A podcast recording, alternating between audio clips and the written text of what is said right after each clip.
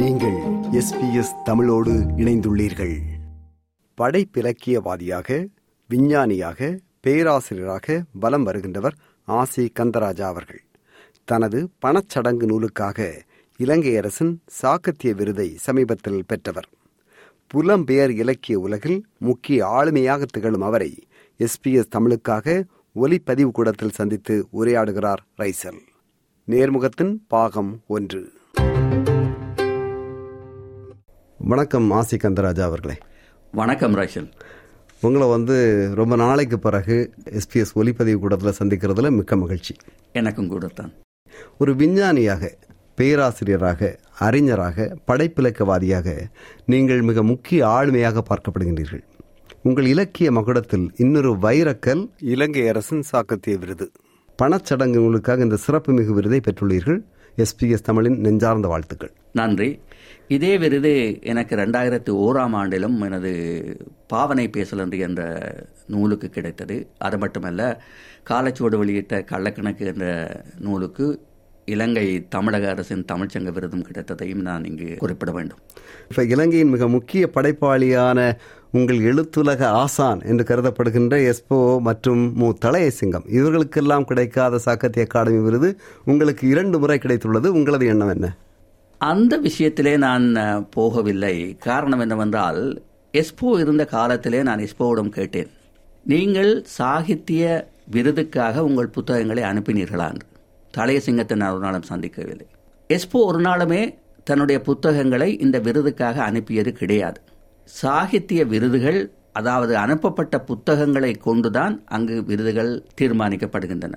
அனுப்பாத அல்லது மனு செய்யாமல் ஒரு வேலை தனக்கு கிடைக்கவில்லை என்று சொல்வது தப்புத்தானே? சரி, இப்போ சாகித்ய பரிசு எழுத்தாளர்களே, அதாவது தெரிவு செய்யப்பட்ட எழுத்தாளர்களே தெரிவு செய்யப்படும் முறை பற்றி அதிருப்தி வெளியிட்டுள்ளார்கள். இப்போ நான் உதாரணமாக சொல்லலாம், வந்து நடுவர்கள் தீர்ப்பு வெறும் கண்படைப்பு அப்படின்னு ஜின்னா ஷெரிபுதீன் எழுதியிருக்கிறார், சொல்லியிருக்கிறார். இப்போ ஏன் கேள்வி அப்படின்னா, இப்போ ரிஷான் ஷெரீஃப் மாதிரி புலம்பெயர்ந்த இளைஞர்களுக்கு இந்த சாகித்ய விருது வழங்கும்போது இயலாத சர்ச்சை ஆசி கந்தராஜா வாங்கும்போது ஏன் எழுகிறது? அதுக்கு என்ன காரணம் நினைக்கிறீங்க? இது இலங்கை அரசின் விருதுங்கிறதுனாலையா அல்லது கந்தராசா வாங்குறாருங்கிறதுனாலையா? ஜின்னாவுக்கு கூட இரண்டு முறையோ மூன்று முறை சாகித்ய விருது கிடைத்திருக்கிறது. அப்பொழுதெல்லாம் முறைகேடாகத்தான் அந்த விருது வழங்கப்பட்டதா என்ற ஒரு கேள்வி வருகிறது. இம்முறை சாகித்ய ரத்தின விருதுக்கு ஜின்னாவினுடைய பெயரும் பரிசீலிக்கப்பட்டதாக பரவலாக பத்திரிகையில் பேசப்பட்டது. அப்பொழுதெல்லாம் இந்த முறைகேடு ஜின்னாவுக்கு தெரியவில்லையா என்ற ஒரு கேள்வி எழலாம் இல்லையா? இந்த சாகித்ய விருது நான் அறிந்தவரையில் நூலை அனுப்புகின்ற பொழுது அதில் நாலு சுற்று பரிசீலனை நடைபெறுவதாக அறிந்தேன். அதாவது முதல் சுற்றில் இப்போ ஆயிரம் ரெண்டாயிரம் மூவாயிரம் சிங்கள புத்தகங்கள் எல்லாம் நாலாயிரம் ஐயாயிரம் புத்தகங்கள் வரும். அந்த புத்தகங்கள் எல்லாவற்றையும் நாங்கள் நடுவர்களுக்கு அனுப்ப முடியாது. அங்கு நடுவர்கள் முதலில் பரிசீலிக்கப்பட்டு முதலில் தெரிவு செய்யப்பட்டு ஒரு குறிக்கப்பட்ட ஒரு கடைசி சுற்றில் ஒரு பத்தோ பதினைந்தோ புத்தகங்களை அனுப்புவதாக கேள்விப்பட்டேன். இது எனதெல்லாம் கேள்வி ஞானம்தான், அதாவது பத்திரிகையாளர்கள் மூலம் தெரிந்ததுதான். அங்கு அவர்கள் மூன்று நூல்கள் விருதுக்கு தகுந்தவையாக சிபாரிசு செய்யப்படும். அந்த மூன்று நூல்களில் ஒன்றுக்குத்தான் அவர்கள் விருதை கொடுப்பார்கள். இப்பொழுது என்னுடைய பாவனை பேசுலன்று என்ற நூலுக்கு ரெண்டாயிரத்தி ஓராம் ஆண்டு கிடைத்த பொழுது எனக்கு நேரடியாகவே எனக்கு அறிவித்திருந்தார்கள் எனக்கு அந்த விருது கிடைக்கிறது. இம்முறை அவர்கள் எனக்கு ஒரு கடிதம் அனுப்பியிருந்தார்கள், தெரிவு செய்யப்பட்ட பரிந்துரைக்கப்பட்ட மூன்று நூல்களில் உங்கள் நூலும் ஒன்று, இதில் ஒன்றுக்கு விருது கிடைக்கும் என்று அறிவித்திருந்தார்கள். ஏன்னா இங்கிருந்து நான் ஏர் டிக்கெட்டை எடுத்துக்கொண்டு தச்சமயம் கிடைக்கலாம் கிடைக்காம விடலாம் என்ற ஒரு நிலையிலே நான் யாழ்ப்பாணப் பல்கலைக்கழகத்திலே நான் விடுமுறைகளுக்காக அடிக்கடி செல்வதொன்று. இந்த முறை நான் அங்கு செல்ல வேண்டியிருந்தது ஒரு முக்கியமான ஒரு பணிக்காக. அந்த பணியையும் இதையும் நான் இணைத்து கொண்டு நான் இலங்கைக்கு சென்றேன். இது கிடைக்காவிட்டாலும் பரவாயில்லை, நான் யாழ்ப்பாணம் பணியை முடித்து கொண்டு வரலாம் என்று அங்கு சென்றிருந்தேன். எனக்கு அந்த விருது கிடைத்தது. விருது கிடைக்கும் மட்டும் எனக்கு தெரியாது கிடைக்கும் என்று. ஆனால் என்னுடைய எழுத்தின் மீது எனக்கு நிறையவே நம்பிக்கை இருந்தது. மூன்றுக்குள் ஒன்றாக வருகின்ற பொழுது எனக்கு கிடைக்கலாம் என்ற நம்பிக்கை இருந்தது. ஏனென்றால் அது என்னுடைய எழுத்தின் மீதான நம்பிக்கை. அடுத்த கேள்வி வந்து, மற்றவர்களுக்கு கிடைக்கின்ற பொழுது ஏற்படாத விமர்சனங்கள் கந்தராஜா என்ற ஒரு எழுத்தாளனுக்கு கிடைக்கின்ற பொழுது ஏன் எழுகின்றது என்ற ஒரு கேள்வி ஒருவர் எழுப்பியிருந்ததாக நீங்கள் சொன்னீர்கள். என்னவென்றால் எழுத்துலகாக இருந்தால் என்ன, என்னுடைய தொழில் ரீதியான பணியாக இருந்தால் என்ன, கலை இலக்கிய முயற்சிகளாக இருந்தால் என்ன, என் வானொலியை எடுங்கோ, வானொலியாக இருந்தாலும் போட்டி பொறாமை உள்ளுக்கு மற்றவன் வந்துட்டான் என்ற அந்த கசப்புகள் நிறையவே இருக்கின்றன.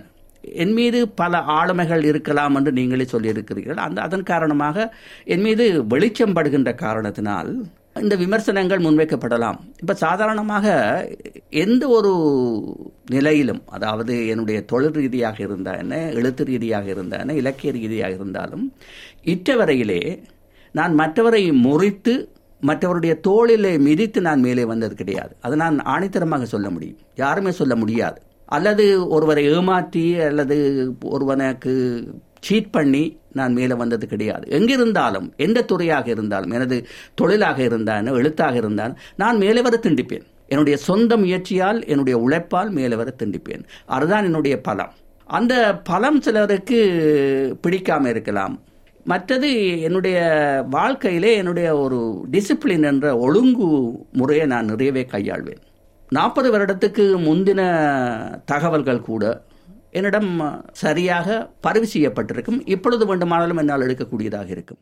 அந்த ஒழுங்குமுறை இந்த கதைகளாக இருந்தால் என்ன, என்னுடைய எழுத்துக்களாக இருந்தால் என்ன, நான் ஒரே தரத்தில் எழுதுவது கிடையாது. திரும்ப திரும்ப எழுதப்பட்டவை, இது சரியாக எழுதப்பட்டதா என்று பார்க்கப்பட்டவை, ஒரு வாசகன் தொடர்ந்து வாசிக்க முடியுமா என்று அதிலே நான் கரிசனை எடுப்பேன். எனவே என் மீது விமர்சனம் வருகின்றதுக்கான காரணம் வந்து தனிப்பட்ட எத்தனையோ பேருடைய மன உளைச்சலாக இருக்கலாம், அல்லது புளிப்பாக இருக்கலாம், அல்லது எட்டாத ஒரு நிலையாக இருக்கலாம். இதை பற்றியெல்லாம் நான் சிந்திக்க என் என்னுடைய பலம் எனக்கு தெரியும். இதற்காக நான் வீதியால் செல்லுகின்ற பொழுது ஒரு நாய் குலைக்கமாக இருந்தால் திரும்ப ஒவ்வொரு முறையும் நான் நின்று அதுக்கு கல்லறிஞ்சு கொண்டு இருந்தேன்னால் நான் போகிற இடத்துக்கு நான் நிச்சயம் போக முடியாது. ஆனால் ஒரு நல்ல விஷயம், நீங்கள் இந்த கேள்வியை கேட்டது நான் இங்கே வானொலி மூலமாக இந்த பதிலை சொல்லக்கூடியதாக இருந்தது. இப்போ திறமைக்கான அங்கீகாரம் தாண்டி விருதுகள்லாம் வந்து கலைஞர்கள் படைப்பாளிகள் தங்களை சந்தைப்படுத்துவதற்கு தேவையான ஒரு விளம்பர யுக்தியாக மாறுகிறது அப்படிங்கிற மாதிரி ஒரு விமர்சனம் இருக்கு. மட்டும் இல்லை, இப்போ வந்து இலங்கை அல்லது இந்தியா இங்கெல்லாம் வந்து அங்கீகாரம் வந்து யாருக்கு அதிகமாக வழங்கப்படுதுன்னா வெளிநாட்டில் வசதியாக அந்தஸ்தாக வாழ்கின்றவர்களுக்கு வழங்கப்படுது, அதனால வெளிநாட்டில் உள்ளவங்களுக்கு விருது வழங்கப்படுது அப்படிங்கிற மாதிரி இன்னொரு விமர்சனம். இப்படியான விமர்சனங்களுக்கு உங்கள் பதில் என்ன? வெளிநாட்டில் இரு வாழுகின்ற எத்தனை பேருக்கு இந்த விருது கிடைச்சிருக்குன்னு சொல்லுங்க. எனக்கு விருது கிடைச்சதுக்கு இன்னும் ஒரு காரணம், எனக்கு இரட்டை குடியுரிமை இருக்கிறது. இந்த நாட்டினுடைய குடியுரிமையும் இலங்கை குடியுரிமையும் இருக்கிறது. வெளிநாட்டில் இருக்கின்ற எத்தனையோ எழுத்தாளர்கள் இருக்கிறார்கள். ஆஸ்திரேலியாவிலும் இருக்கிறார், டென்மார்க், கனடா, பெரிய பிரித்தானியா போன்ற நாடுகளிலும் இருக்கிறார்கள். அவர்களுக்கெல்லாம் கிடைத்திருக்கலாமே. அது மட்டுமல்ல, இந்த விருது கிடைப்பதனால் எதிர்மறை விமர்சனங்கள் வருகின்ற பொழுது அந்த புத்தகத்துக்கு ஒரு விளம்பரம் வருகிறதுன்றதை நான் மறக்கவில்லை. இப்போ சில திரைப்படங்களுக்கே வேண்டுமென்றே எதிர்மறை விளம்பரத்தை சொல்லுவார்கள். எதிர்மறை விமர்சனங்கள் எப்பொழுதும் ஒரு எழுத்தாளனை பிரபலியப்படுத்தும், அந்த நூலை பிரபலியப்படுத்தும். வந்து உண்மையிலே எனக்கு இந்த புஸ்தகத்தை விற்க வேண்டும் என்ற ஒரு தேவை எனக்கு இல்லை சார். இந்த புத்தகத்தை விற்றுத்தான் நான் சீவிக்க வேண்டும் என்று இல்லை, எனக்கு இல்லை. நான் இந்த பணச்சடங்கு நூல் எல்லாமே விற்று தீர்ந்து விட்டது. இங்கே விமர்சனம் செய்கிறவங்க எத்தனை பேர் இந்த புத்தகத்தை படித்தார்கள் என்றால் அவருக்கு ஒரு பெரிய ஒரு கேள்விக்குறி. பலர் படித்திருக்க மாட்டார், புத்தகத்தையே பார்த்துருக்க மாட்டார்கள். ஐயா சும்மா எழுந்த மானத்தில் போகடி போக்கில் ஒரு விமர்சனம் பண்ணிட்டு போகிறது. விஞ்ஞானியின் அறிவாற்றலுடனும் ஒரு படைப்பாளியின் புனைவாற்றலுடனும் ஒன்றிணைந்து உருவாக்கும் புனைவு கற்று எழுதுவதில் தமிழில் நீங்கள் முன்னோடி. இந்த புனைவு கற்றை தமிழ் இலக்கியத்திற்கு புது வருகை என்று முன்னுரை எழுதியுள்ளார் பேராசிரியர் நுகுமான். உங்கள் எழுத்து புனைவு கற்றையா புனைவு கதையா என்ற மயக்கம் வருகிறது. இந்த வகை எழுத்துக்கள் தமிழில் இதற்கு முன் இல்லை என்கிறார் அணிந்துரை எழுதியிருக்கும் நாஞ்சல் நாடன். இப்படியான எழுத்து உங்களுக்கு எப்படி கைவசமானது? இந்த புனைவு கட்டுரை என்று கேட்ட பொழுது நான் ஒரு விஷயத்தை சொல்ல வேண்டும். புனைவு கட்டுரை வந்து தமிழுக்கு புதுசு. கிரியேட்டிவ் எஸ்ஸே என்ற பெயரில் ஆங்கிலத்திலே இந்த புன இந்த கட்டுரைகள் வந்தன. அது என்ன விஷயம் என்றால், ஒரு அறிவியல் விஷயத்தை, சாமானியனுக்கு விளங்காத சில விஷயத்தை ஒரு சாதாரணமாக ஒரு மாணவனுக்கு நான் அறிவியல் ரீதியாக விளங்கப்படுத்த முடியும். ஒரு சாதாரணமான ஒரு குடிமகனுக்கு சொல்வதாக இருந்தால் அதை புனைவுடன் சேர்ந்து கதையுடன் சேர்ந்து விஷயத்தை சொல்ல வேண்டும். அப்படி எழுதப்பட்டதுதான் இந்த புனைவு கட்டுரைகள். இந்த தமிழுக்கு என்னுடைய புனைவு கட்டுரைகள் தான் முதலாவது வரவு. அது பரவலாக பெரிய வரவேற்பை பெற்றது. கரத்த கொழும்பான், செல்லப்பாக்கியமாவியின் முட்டி கத்தரிக்காய் போன்ற பல புத்தகங்கள் வெளிவந்து விற்று தீர்ந்து விட்டன. அதன் பிறகு காலச்சுவடு பதிப்பகம் பல அதிகமான என்ற ஒரு பெரும் எழுத்தாளர் என்னுடைய கிரியேட்டிவ் எஸ்ஸே புனைவு கட்டுரைகளை வாசித்த பின்பு அவரே காலச்சுவட்டுக்கு ரெக்கமெண்ட் பண்ணியிருக்கிறார், இந்த புனைவு கட்டுரைகள் புத்தகமாக வெளிவர வேண்டும் என்று. அவர்கள் என்னுடைய நல்ல புனைவு கட்டுரைகளை தெரிந்தெடுத்து மண்ணளக்கும் சொல் என்ற இதிலே அவர்கள் புத்தகமாக போட்டிருக்கிறார்கள். இந்த புனைவு கட்டுரைகள் என்றது புனைவு கலந்த ஒரு அறிவியலை நாங்கள் சொல்லுகிறோம். கதைகளிலே அது புனைவும் சமுதாய விஷயங்களும் வர வருகின்றன அதில் விஞ்ஞான விஷயங்களும் வருகின்றன. இப்போ வெண்டிக்காயும் எலுமிச்சங்காயும் போட்டால் வெண்டிக்காய் முத்தி போகுது என்ற விஷயம் ஒரு ஒரு கதையில் வருகிறது. எதிலின் என்னும் ஹோமோன் வாயு என்ற ஒரு ஒரு கதை, அது ஏன் அப்படி முற்றுது, ஒரு சாதாரண ஒரு குடிமகனை வச்சுக்கொண்டு நான் அதை சொல்லியிருக்கிறேன். அது மிகவும் பிரபல்யமான ஒரு கதை உண்டு. புனைவு கட்டுரைகளும் தேவையானவை, என்னுடைய கதைகளும் தேவையானவை. ஆனால் என்னுடைய கதைகள் வந்து மற்ற கதைகளும் பார்க்க களங்கள் வித்தியாசமானவை, சொல்லுகின்ற முறை வித்தியாசமானவை, கர வித்தியாசமானது. எனவே தான் அவை தனித்து நிற்கின்றன என்பது எனது அபிப்பிராயம். இப்போ பணச்சடங்கு இந்த நூலில் வந்து பதினைந்து கதைகள் உள்ளன இல்லையா? பல கதைகள் நீங்களே கதை சொல்லியாக உள்ளீர்கள். எனவே உங்கள் அனுபவங்களை நீங்கள் கதைகளாக சொல்வதாக நாங்கள் கற்பனை செய்து கொண்டு வாசிக்கும் போது சுவாரஸ்யம் கூடுது. அதுதான் உண்மை இல்லையா? இப்போ இந்த மாதிரியான கதை சொல்லும் முறை அதுதான் உங்களுக்கு வருதா, அல்லது நீங்கள் வந்து வலிந்து திணித்துக் கொள்கின்றீர்களா? அப்படி அல்ல. இந்த நீங்கள் பதினைந்து கதைகளில் பல கதைகள் இந்துமதியாகிய நான் குமுரத்திலே முத்திர கதையாக வந்தது.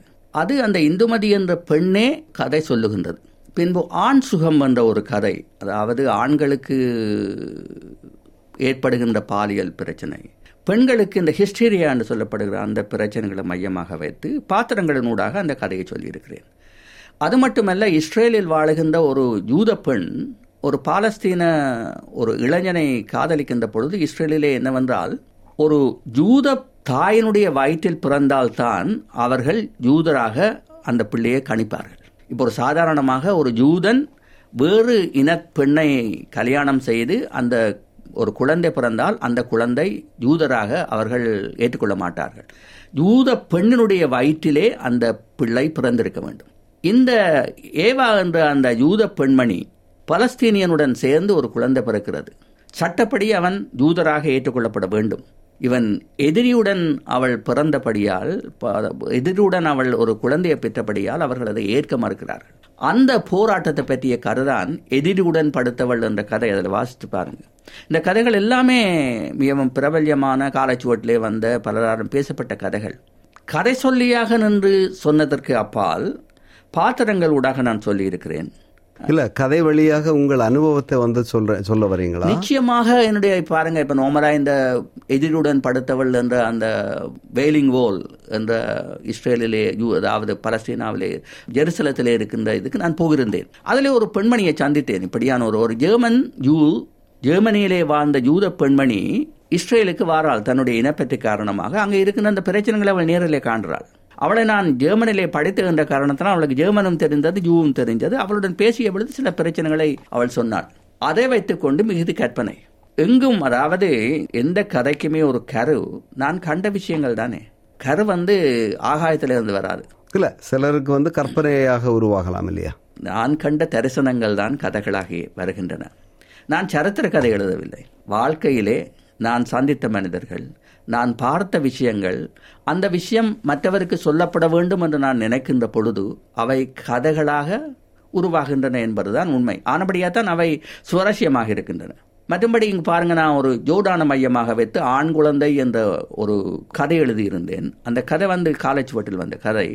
அதாவது உங்கள் பலருக்கு தெரியாத ஒரு விஷயம் என்னவென்றால், ஒரு கரவில் வளரும் ஒரு குழந்தை ஆணா பெண்ணாகவா பெண்ணாகவா வர வேண்டும் என்பதை தீர்மானிப்பது ஆணில் இருக்கிற விந்து. அது பலருக்கு தெரியாது. ஆணினுடைய அந்த எக்ஸ் போய் அங்கே பெண்ணுடன் சேர்ந்தால் அது பெண்ணாகவும், ஆணுடைய வை அணு அங்கே போய் சேர்ந்தால் ஆணாகவும் வரும். அது தெரியாமல் ஒரு யூசுப் என்றவன் நாலஞ்சு தரம் கல்யாணம் கட்டுறான். அந்த கதையைத்தான் வச்சு நான் அதை அற்புதமாக எழுதியிருந்தேன். இது வந்து நான் அந்த மரணக்கடல் என்று சொல்லப்படுகிற டெட் சீ அதிலே சந்தித்த ஒரு பெண்மணி. இவை எல்லாம் சில சில கருக்கள் உண்மையாக நான் கண்டவையாக இருந்தாலும் அந்த விஷயத்தை சொல்வதற்காக, அந்த அறிவியல் விஷயத்தை சொல்வதற்காக புனையப்பட்டவதான் என்னுடைய கதைகள். விருப்பம், பகிர்வு, கருத்து பதிவு, லைக், ஷேர், காமெண்ட். எஸ்பிஎஸ் தமிழின் Facebook.